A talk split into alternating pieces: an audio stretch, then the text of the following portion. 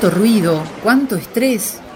No me escucho ni el pensamiento. Cuando yo me siento así, hago un alto. ¿Cómo que un alto? ¿De qué estás hablando? ¿De qué más? De un alto en el camino. Bienvenidos a programa. Un alto en el camino. Conversaciones para crecer en la fe. Un podcast de misioneros digitales católicos en el cual J.R. Arevalo y Anabela Oros presentan entrevistas con cristianos que viven su fe y con su servicio transforman vidas y dan testimonio del Evangelio.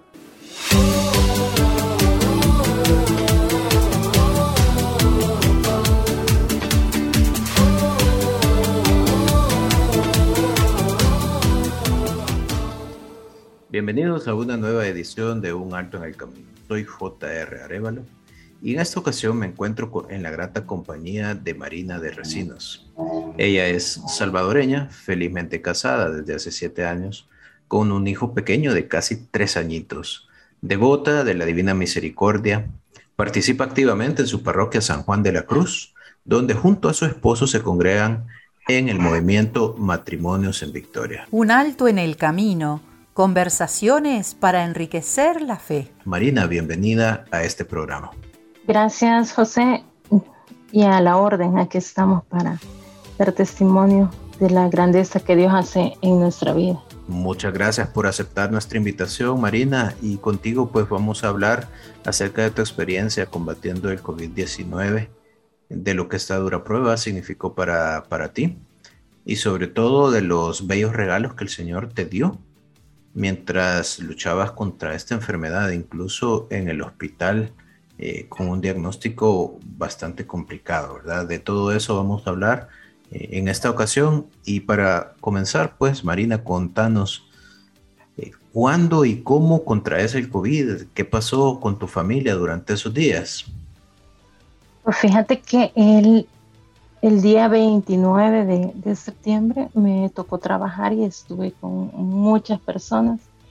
Entonces yo yo estoy segura que ese día fue el que contraje, que contraje el, el COVID y los síntomas los empecé a sentir ya el, el primero de octubre por la noche, pero ya más evidentes el día 2 de octubre, que ya empecé con, con bastante dolor de cabeza y, y lo que más eh, pues me, me alertó que era eso, pues que no sentía ningún aroma ni ningún sabor.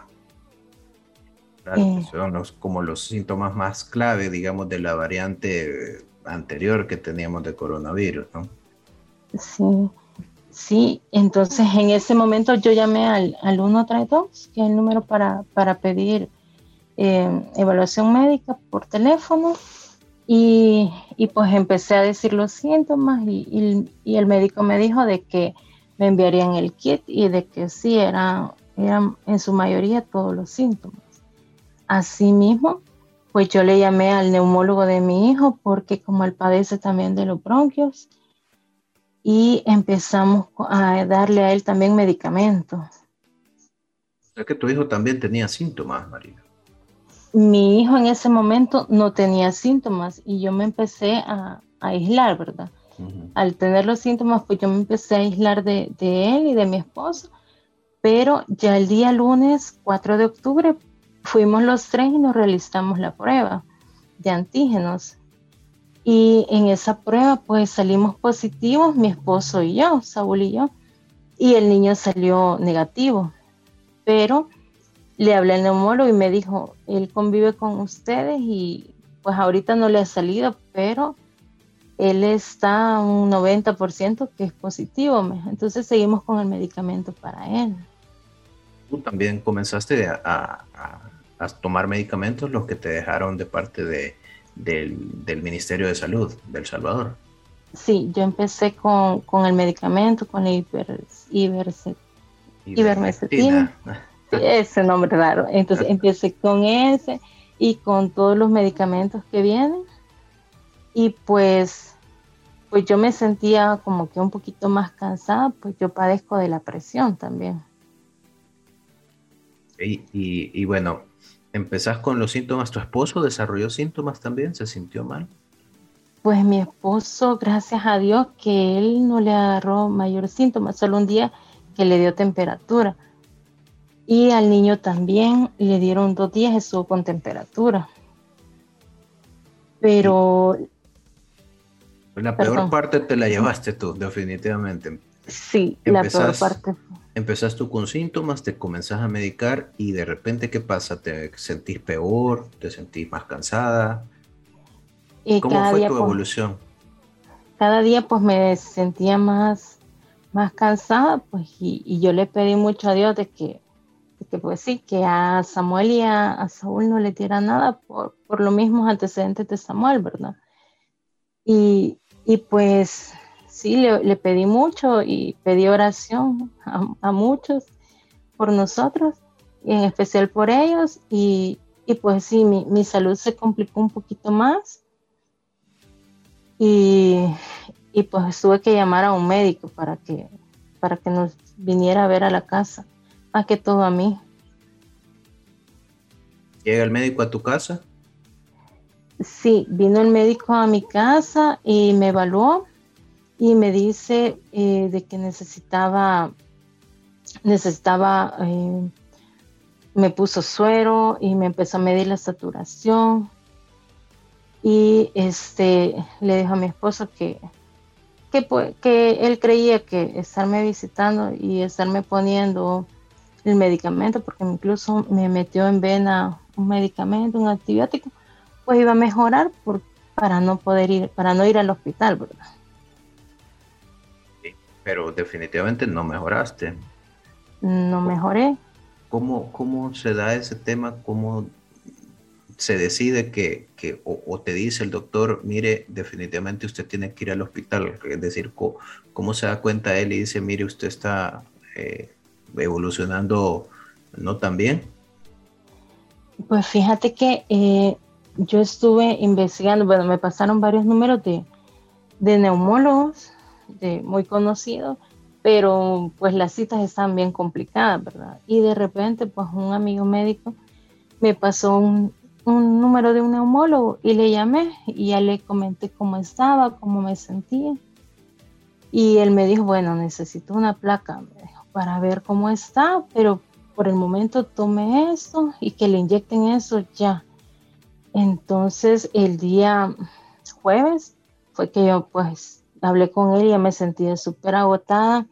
La saturación ya estaba por 90 y el médico que, que, llegó, que, todavía vino dos días y hasta conseguimos con mi hermano, conseguimos un, un tanque de oxígeno y me pusieron, este, él me dijo, no, pero siguiendo así, pues va a mejorar.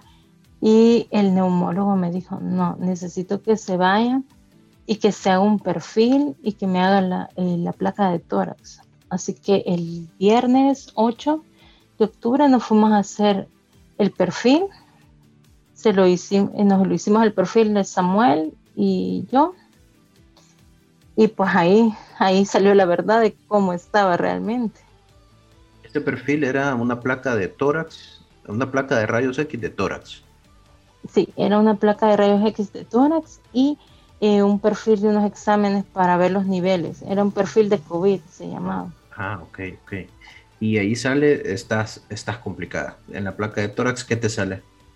me sale que estoy complicada. Bueno, como le, hicieron también el perfil a Samuel, eh, los resultados le llegan al médico de Samuel y le llegaron a mi médico.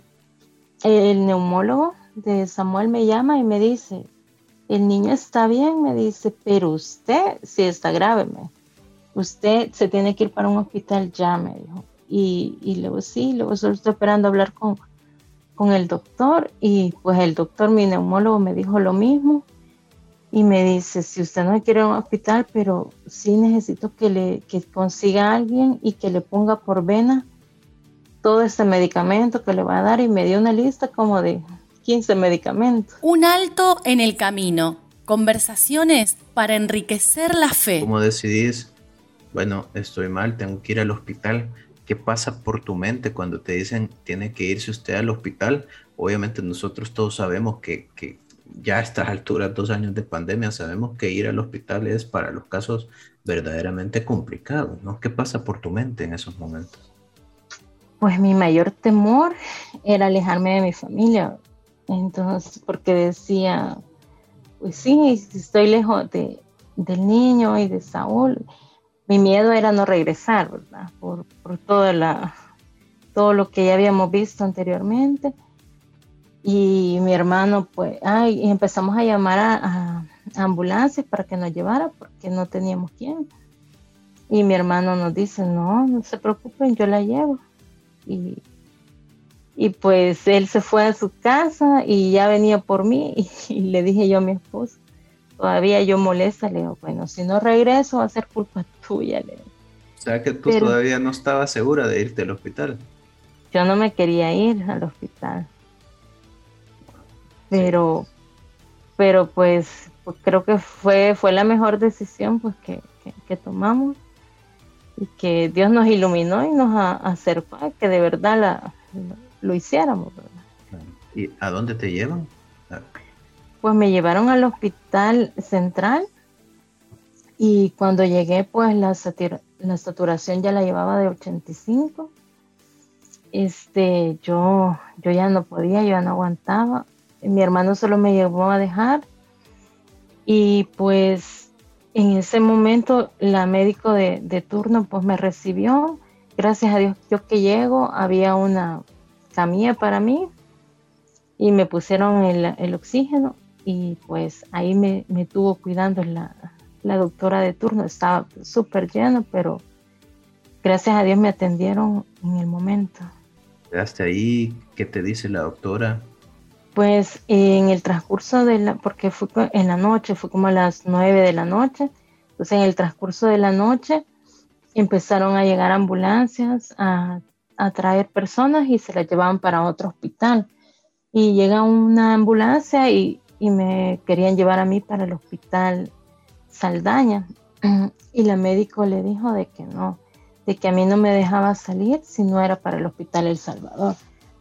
Ahora, para, para, nuestra audiencia, los hospitales en El Salvador, en, tiempos de pandemia, ah, hubieron eh, hospitales designados precisamente solo para atender pacientes COVID, siendo el Hospital Saldaña uno de los primeros y luego el Hospital El Salvador que se construyó específicamente eh, para la pandemia. Entonces, la doctora te dice, usted no va al Hospital Saldaña, solo la dejo ir si se va al Hospital El Salvador. Sí, ella ya había llamado y estaba esperando un cupo para mí porque estábamos yendo al hospital y me dijo, no, se la mando, pero para allá. Y efectivamente te mandan al hospital El Salvador. Sí, el día siguiente a las 8 de la mañana, pues llegaron por mí y ya me llevaron al hospital El Salvador. Eh, cuando yo llegué al hospital El Salvador, pues eh, me recibió un médico, un personal súper amable pero un médico eh, me recibe y me dice, yo soy el que está a cargo de, esta área y de recibir. Y le digo la verdad, me dice, usted viene con un cuadro delicado, usted viene para la UCI, pero si la mando ahí, me dijo, se me va a morir. Y, Qué difícil escuchar eso, Marina.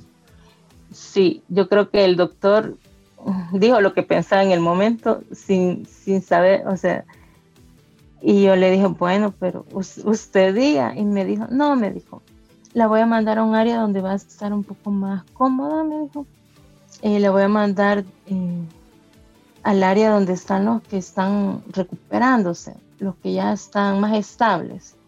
Y en ese momento, pues, yo tenía que dejar todas mis cosas, y me pidió el celular y, pues le digo, bueno, lo voy a pagar. Y me vio la foto de, Samuel y me preguntó quién era. Entonces le dije, mi hijo, pero él está positivo y, y mi esposo también. Y pues gracias a Dios el doctor me dijo, bueno, entonces llévate el celular, me dijo, porque si no te me vas a deprimir y te me vas a complicar Así que está pendiente de tu hijo, pero también quiero que te, que te ponga bien. Y gracias a Dios, pues pues ya me, pasaron al área donde están los recuperados, un poco recuperados y, y pues soy muy bien recibida ahí. Te reciben, es decir, estabas con otros pacientes, digamos, un ala de hospital con otros pacientes, otras camas, otras personas que todavía estaban positivas, pero digamos con un cuadro quizás un poquito más estable. Sí, sí, las personas que estaban ahí son las que ya casi que están esperando darles el alta y, y, pues el cuadro de ellos era un poquito más estable, algunas ya se podían levantar y pues ayudaban a atender a otros. Interesante, ¿te, ayudaron a ti a atenderte? Sí, eh, cuando yo llegué, porque ahí hace un frío horrible, entonces cuando yo llegué ahí, eh, me recibe, me recibe una, una señora que estaba a la par mía. Ella era, era este, maestra y me dice, bueno, bienvenida, me dice, y aquí va a estar con nosotros. Y se presentaron las que estaban ahí y me dijo, cualquier cosa, estoy a la orden, si necesita algo usted dígame, yo me levanto, yo con gusto. Y pues como vieron que yo tenía frío, hasta me fueron a conseguir unas sábanas calientitas, unos calcetines. Así que, que Dios me puso muchos ángeles. Definitivamente, Marina, definitivamente te puso muchos ángeles. ¿Y cómo es tu, tu digamos, tu, tu, tu, progreso en cuanto a la enfermedad en, eso, en ese primer día, esos primeros dos días que estás ahí? Pues fíjate que, eh, pues pues ese, ese sábado que llegué en la mañana, pues yo ya, ya me estaba con oxígeno, no me pusieron como el, máximo, hay diferentes tipos de, oxígeno, entonces me pusieron uno de una que lleva como una venita y, y ese, me lo habían puesto creo que satura de 10, entonces me dijo el médico de que, de que gradualmente como fuera avanzando, pues me iban a ir disminuyendo. Pero que yo tenía que poner mucho de mi esfuerzo porque es, eh, ese, ese virus así es. Si las defensas se te bajan o te deprimís o te pones mal, pues todo va para abajo. Entonces, gracias a Dios, pues, pues la gente también hacía ameno, aunque estábamos ahí, pero pues en ese retiro espiritual, este, esas personas estaban, lo hicieron sentir a uno como que estábamos en casa. Interesante tu, tu elección de palabras, Marina, tu un retiro espiritual, o sea, realmente una situación bastante complicada y, ocupar esas palabras eh, suena curioso. ¿Por, ¿Por qué lo llamas un retiro espiritual? Pues fíjate que porque desde que, bueno, cuando yo me fui para ahí, este, yo ya sabía que, también un amigo estaba, estaba un poquito grave y estábamos orando por él, pues, y él estaba orando por nosotros. Y, pues para mí es un retiro espiritual porque yo le, yo le pedía a veces a Dios que necesitaba como un tiempo de que yo me creía la supermamá y que todo era yo, entonces sentía como necesitaba como un descanso, pero no ese tipo de descanso, pero como... Dios me mandó para ahí y, pues, pues sí, fue un retiro espiritual porque pasamos orando mucho. El, el movimiento de matrimonios en Victoria pues eh, organizó una jornada de oración todos los días a las 3 de la tarde um, pedían por la, a la Divina Misericordia por mí y pues yo me conectaba del, del hospital y, y yo lo compartía y muchas personas, muchos amigos también del trabajo, algunos que, no profesan la misma religión que nosotros, hasta ellos se conectaban y, me, y hoy después que ya salí me dicen, mire, me dice, yo hasta yo hacía la coronilla, me dice, por su salud. Entonces para mí sí fue un retiro. Increíble. Tú orabas mucho estando ahí, Marina. Sí, sí, sí oraba mucho y pues oraba, cantaba. Cantabas, aún, con, oxígeno cantabas.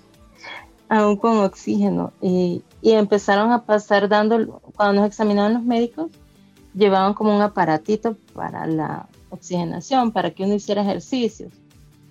Entonces yo pregunté a un doctor, bueno, ¿y a mí por qué no me dieron de ese? No, me dice, si usted pasa cantando, qué mejor ejercicio que es. Curioso. Ahora, Marina, eh, quiero, quiero retomar algo que decías eh, acerca de un amigo eh, que estaba enfermo. Yo sé que te referís al, padre César Sánchez. aquí en El Salvador, durante ese tiempo, estoy hablando septiembre, los meses de septiembre y octubre del 2021 fueron muy complicados para la Iglesia Católica. en cuestión de, de, una semana y media, dos semanas máximo, perdimos a, muchísimos sacerdotes, más creo que eran entre 5 y 8 sacerdotes que fallecieron durante esa, esa dura semana. Fue tan complicado que, que, incluso el arzobispado eh, decidió volver a, a, quitar la, todas las actividades eh, que ya se estaban desarrollando en las, en las, parroquias y dejar solamente las misas, creo que, que así fue. Entonces, eh, momentos difíciles, complicados para, para la iglesia. Y eh, para el padre César Sánchez, eh, contanos acerca de él, de, tu relación con él, cómo lo conociste y, y, cómo fue saber que ambos estaban en, en, esa lucha por sus vidas. Pues fíjate que él es el capellán de, era el capellán de donde yo trabajo, eh, de la Academia Nacional de Seguridad Pública él era el capellán y eh, ahí lo conocí. Él e, era un, era mi amigo, era mi guía espiritual, mi padre, mi consejero. Él pues siempre estuvo ahí de la mano. Yo lo quería mucho y él me quería mucho a mí también. Todos los jueves pues él daba la misa ahí en la institución y era bonito porque en el lugar de trabajo uno tuviera ese, ese momento con él y, ahí lo conocí y era una super persona. Él siempre estaba pendiente de cada uno de nosotros y él siempre nos decía de que había que abrazarnos a la misericordia de Dios, de que habíamos que confiar en Él y pues eran las palabras que a mí me resonaban cuando yo estaba en el hospital y él siempre nos dijo de que cuando, cuando todo fuera mal, que no nos olvidáramos que Dios estaba con nosotros y que nos abrazáramos a, Él y que nos, nos abrazáramos a esa cruz y que ofreciéramos todo, todo lo que nos pasara eh, a Dios para por el perdón de los pecados. Así que pues para mí fue un poquito complicado porque yo le avisé a él el sábado que me, puse mal y él me dijo que iba a orar por mí. El lunes que salimos positivos, le dije y me dijo, sí, hija, no te preocupes, yo voy a orar por ustedes y lo voy a poner en mis intenciones. En esa misma semana, el miércoles, lo, él, él ya estaba ingresado en el hospital, él estaba en el hospital de diagnóstico y sí se complicó mucho yo ingresé el, sábado al Hospital El Salvador y pues él ya estaba también ingresado, pero en otro hospital. Y ese sábado yo me quedé esta tarde porque eh, un amigo del ministerio puso de que él estaba bien mal. Entonces me quedé orando hasta noche. Bueno, ahí en el hospital no se puede dormir, ¿verdad? Entonces me quedé orando bastante y pidiendo por él. Y en la madrugada que estaba entre dormida y despierta para amanecer domingo, pues bien lo sentí, bien sentí a él y que me dijo, confía en Dios, que Dios te ama. Y pues me quedé, yo dije, ay, el padre César, dije, usted no fue. Y pues, pues le pedí a Dios y, me iba, me no me sentí como ni triste, ni me puse a llorar, ni nada, porque yo sé que Él tiene ganado el cielo. Y lo vi con una enorme sonrisa. Y pues para los que lo conocemos, sabemos que Él era una persona súper activa. Y, yo dije, no, dije, ahorita va a ser relajo en el cielo. Dije, ahorita va a tener a todos cantando y con alabanza y, no va a parar de pedir por todo.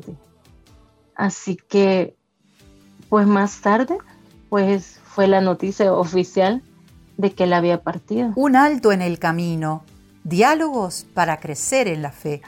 Lo sentiste, lo viste tú antes, antes, antes de saber incluso que... Es decir, tú ya sabías de, a, ver, por, por esas misterios de la fe que nos unen, ¿no? Y de esos eh, bonitos regalos que el Señor nos da, podemos decir que Él se fue a despedir de ti. Y supiste antes, antes de, que te avisaran, pues, formalmente que había fallecido, tú supiste que, la, que ya se había ido. Sí, sí, yo lo sentí mucho. o sea, sentí, sentí ese despedir de Él. Y Él me quería muchísimo y pues, y mucho más aún que, que mi hijo fue un milagro, que él pudo dar fe en una Eucaristía. Entonces, pues, pues él, él nos quería muchísimo. Sí, la, la, verdad que es una partida muy lamentable. Yo también tuve el honor de conocer al Padre César y como tú dices, una persona ungida por el Espíritu Santo, eh, completamente volcado a su vocación sacerdotal, ahí ayudándole a todo el mundo y en todo momento, activo y, definitivamente eh, la iglesia, la iglesia eh, aquí en la tierra es menos por su partida, pero la iglesia triunfante en el cielo ha de estar rebosando de alegría con, con tener a ese siervo de Dios ahí. Así, es. así es que oramos también por, por, su alma y, por el alma de todos los sacerdotes que debido a esta pandemia han partido a la casa celestial. No se han ido del todo, si aún podemos su risa evocar, su carácter y su bondad, no se han ido del todo. Puedes escuchar todos nuestros programas de Un Alto en el Camino en Spotify, YouTube, Apple Podcast, Google Podcast, Anchor FM y Radio Public. Búscanos como Un Alto en el Camino. Puedes seguirnos en nuestras redes sociales como Misioneros Digitales Católicos, como Un Alto en el Camino, una historia de fe, y en Instagram como JR Arevalo. Además, puedes buscar el libro del testimonio que inspiró todo en amazon.com, como un alto en el camino, una historia de fe, escrito por J.R. Arevalo. En la página web de Misioneros Digitales Católicos podrás encontrar las reflexiones del Evangelio del Padre Luis y todos nuestros recursos para crecer en la fe. Suscríbete a nuestro canal de YouTube, en donde encontrarás nuestros podcasts, las reflexiones del Evangelio y misas del Padre Luis, MDC Kids y muchos recursos para crecer en la fe. Porque hasta el cielo no paramos con Jesús y con María y San José nuestro guía. Un alto en el camino duela hasta el alma, mejor dale tu último adiós, hace falta también tu perdón, deja ya que descanse, ya no pierdas más tiempo, enfrentate a la vida, todo hombre se puede morir, tú estás vivo y te toca vivir. No tengas miedo, que Dios te hace más fuerte.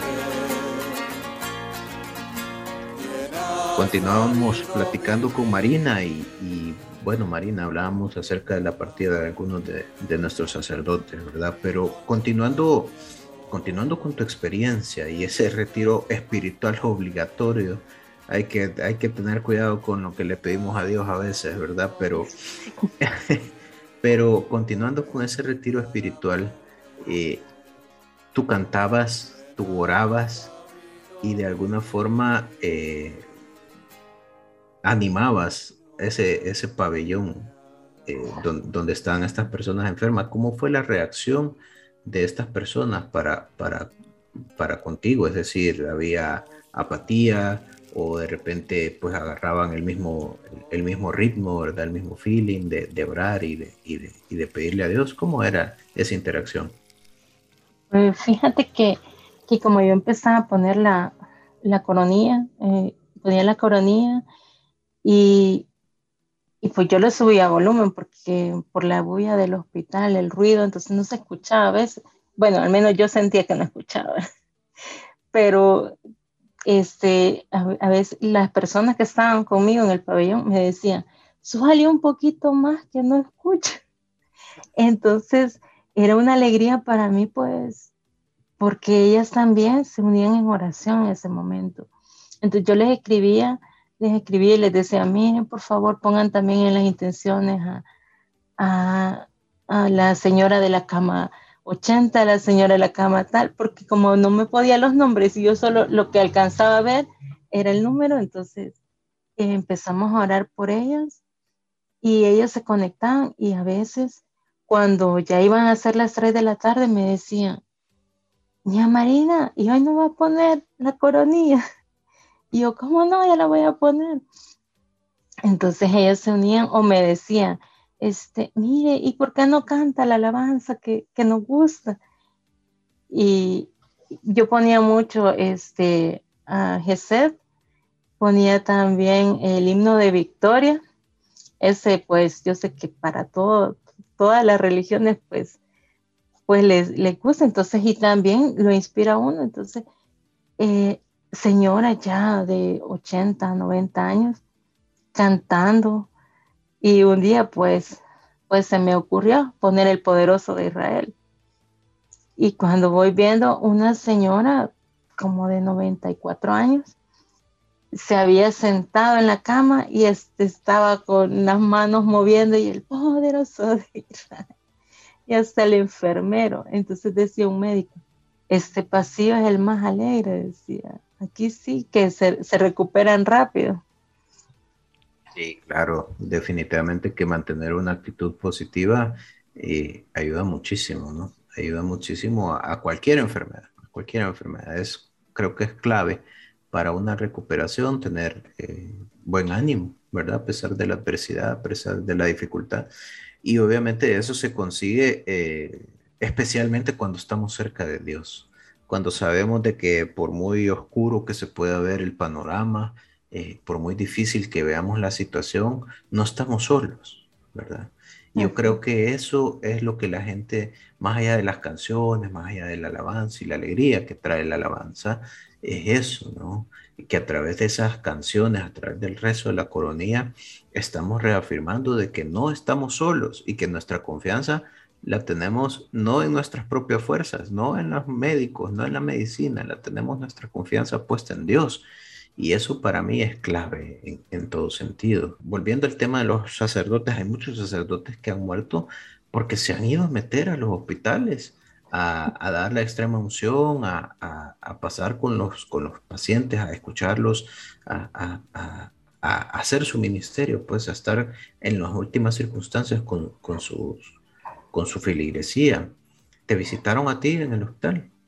Sí, de hecho así fue. Este, el domingo, el domingo 10 que murió el padre César, y como a los dos días, yo estaba hablando con mi esposo por teléfono, yo ya, ya me sentaba, entonces, y estaba ahí hablando con él, cuando, como ahí todos andan con su traje, ¿verdad? Con su traje blanco, espacial, entonces no se ve quiénes son, ¿verdad? Entonces, solo alcancé a ver que decía sacerdote. Entonces, cuando yo vi, yo, padre, le pegué un grito y venía algo lejos. Entonces el padre se acercó y me dice, Saúl, ¿y quién es? No sé, un sacerdote. Y después te llamo y le colgué. Entonces, cuando lo vi y le dije, el padre César me lo mandó. Y me dice, César Sánchez. Sí, y me dice, pues cree, hija, que de hecho él me mandó, me dijo, porque yo no venía para acá, yo iba para la UCI, entonces yo me voy por el pasillo de allá abajo, pero justo cuando yo iba a pasar, atravesaron una camilla y no me dieron chance de pasar. Me tuve que meter en este, en este pasillo. Y bueno, Dios me lo mandó. Así que me dio la unción, oró conmigo y pues me animó y me dijo, ya, ya pronto vas a salir y sigue confiando en Dios y yo te veo muy bien, me dice. Así que sigue así, me dice, y, pronto nos vamos a ver, me dice, ya, ya vas a salir de esto.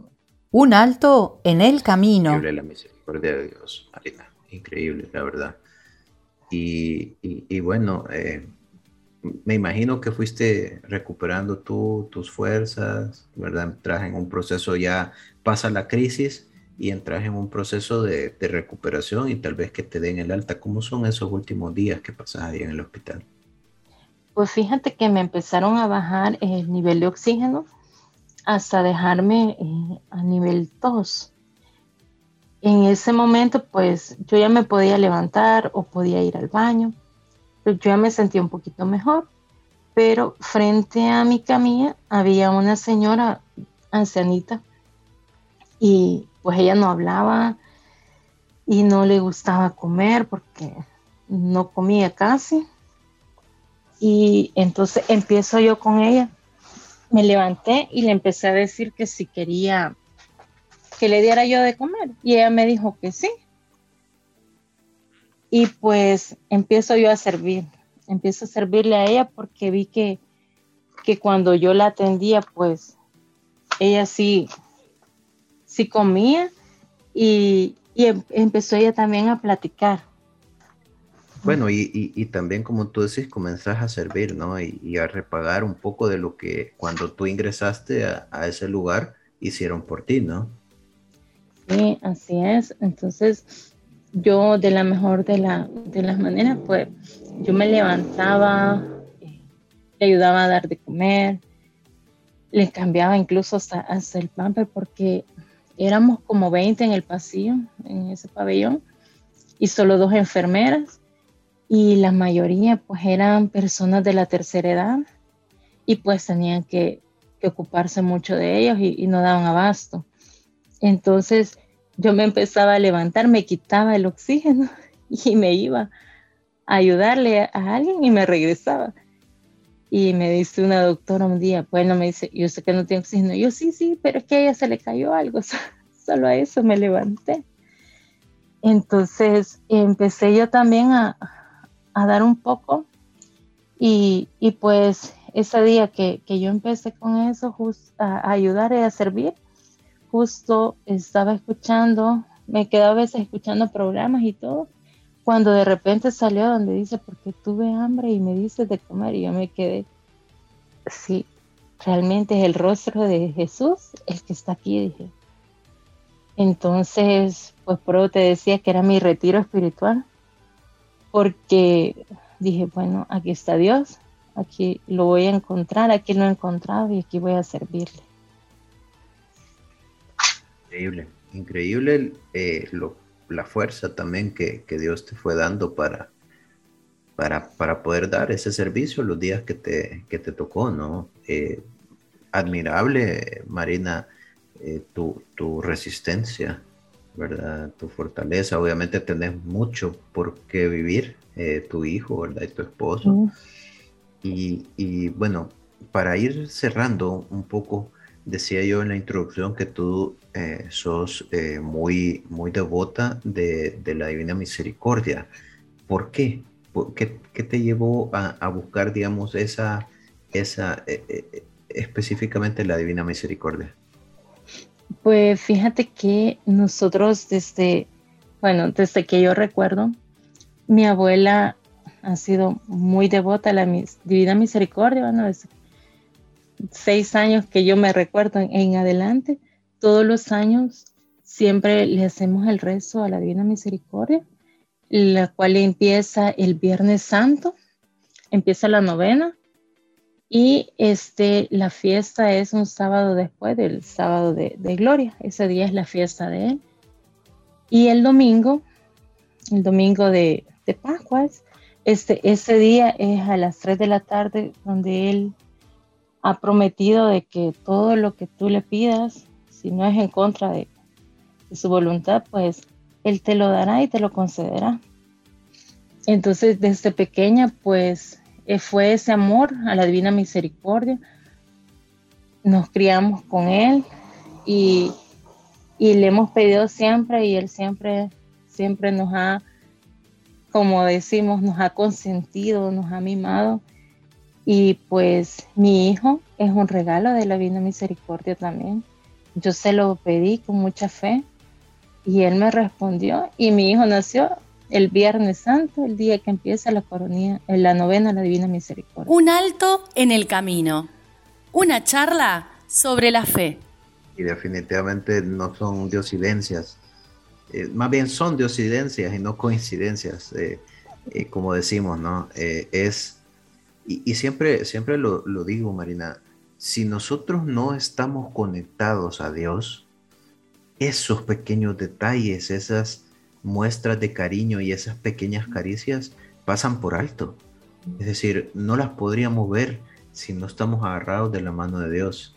Entonces, eh, qué, qué, belleza, qué, testimonio más lindo en, cuanto a, a también ser agradecido, ¿no? Tú te has identificado con, la Divina Misericordia, con Jesús de las Misericordias, y Él a su vez no se ha quedado con nada, sino que ha premiado esa fe que tú has puesto en Él eh, de muchas maneras. Y, seguís, pues me imagino que seguís con, esa, con, esa ferviente fe, eh, contagiando a otros también y, haciendo la coronía como la hacías en el hospital, ¿no? Eh, para ir cerrando, Marina, eh, dos cosas. ¿Qué te queda a ti de lección en esta prueba difícil? Número uno. Y número, número dos, ¿cómo es el reencuentro con tu esposo y con tu hijo? Ok. Eh, el primero, pues de lección de que todo lo que le pedimos a Dios, pues nos lo concede. Y mucho más si lo pedimos en oración. Y, también de que esa oración se siente, porque lo que me mantuvo a mí con fuerza fue porque toda la gente que estaba orando por mí, toda la gente que a veces, que sin conocerme, estaba orando por mí. Eh, esas oraciones de verdad pues, pues se sienten y por eso por eso yo digo, cuando, cuando tú dices, cuando alguien te pide que, que ores por ella, que por favor de verdad lo hagas porque, porque es lo que te sostiene, es lo que te, te tiene cerca de Dios y pues, pues lo que te mueve y lo que te, lo que te llena, porque de ahí es donde yo sacaba pues esa energía por todas esas oraciones. Y, y la segunda que, que me dices, mi reencuentro, pues pues ese reencuentro ansiado. Eh, eh, Saúl me llega a traer al, hospital y, pues como también el protocolo, ¿verdad? Que, tenía que cambiarme antes, entonces yo con ganas de besarlo, de abrazarlo y todo, pero bueno, llegamos a la casa, me, cambié y todo, ya pude abrazarlo y, sí, pues eh, lo, lo extrañaba muchísimo y ya después nos fuimos a, traer a mi hijo. Cuando él me ve, sale corriendo y me abraza. Y ese día, pues, se durmió como a las 11 de la noche, que no me quería soltar y todo era mamá, mamá. Y, se quedó dormido agarrándome mi mano y a la par mía, porque él no me quería soltar. Belleza, la, la, la, la belleza de los niños, ¿no? La, la ilusión con, la que, con la que aman, con la fuerza con la que aman. Y, que también ahí como los ves chiquititos y todo, nos llenan de mucha fuerza también. Nos, nos dan ánimo para seguir adelante porque obviamente todos los que tenemos la dicha de ser padres tenemos algo más por qué vivir. Eh, y, me imagino, me imagino ese abrazo, eh, me imagino ese niño en los brazos de su madre después de muchísimos días Pasaste muchísimos días en el hospital. Estuve 14 días en el hospital. Increíble. Entonces, claro, eh, eh, eh, me imagino, bueno, no sé, no sé, me imagino que haber sido lo, lo, el, el, tiempo más el largo que, estu, que estuviste sin tu hijo. Sí, así es. hablábamos a diario, porque en el día les hablaba que unas cuatro veces quizás, con videollamada, pero, pero sí, nunca me había separado de él. Claro, y me, imagino ese, como te digo, me imagino ese niño dormido agarrándole la mano a su mamá. Qué belleza. Qué belleza. Dios eh, escucha todas las oraciones y responde a todas las oraciones. A veces no entendemos esas respuestas. A veces esas respuestas no son como las, como las queremos, ¿no? Pero en este caso eh, gracias a Él, gracias a, su infinito amor y misericordia para contigo, pudiste regresar a tu casa después de ese retiro espiritual obligado y de ese servicio muy bello que diste, Martina. Eh, de verdad, te agradezco muchísimo por, por compartir con, con nosotros este testimonio valiente eh, de esto que has vivido aún recientemente. Y, y de verdad animo a todos a, a que estas palabras que Marina ha compartido sean para nosotros insumos, que nos den fuerzas para seguir continuando, sabiendo que hay muchos hermanos que, aunque esta pandemia pareciera que ya va un poco en retroceso y salida, todavía hay personas que la están pasando muy mal. No nos olvidemos de orar los unos por los otros eh, como parte de esta iglesia militante que nos une a todos como hermanos. Marina, muchas gracias por, por estar con nosotros a la orden y, pues a seguir aquí en pie de lucha, orando por, los demás y dando gracias a Dios por, su, por sus maravillas y por sus milagros que nos hace cada día. Y bueno, muchas gracias a todos los que han sintonizado este programa. Nos volveremos a encontrar en una nueva edición de Un Alto en el Camino y mientras tanto nos encontramos en el abrazo de Dios. Que Dios los bendiga eternamente en el nombre del Padre, Hijo y Espíritu Santo. Y hasta el cielo no paramos. A seguir adelante, que allí estamos, aunque hay momentos que tenemos que hacer un alto en el camino. Gracias por hacer un alto en el camino.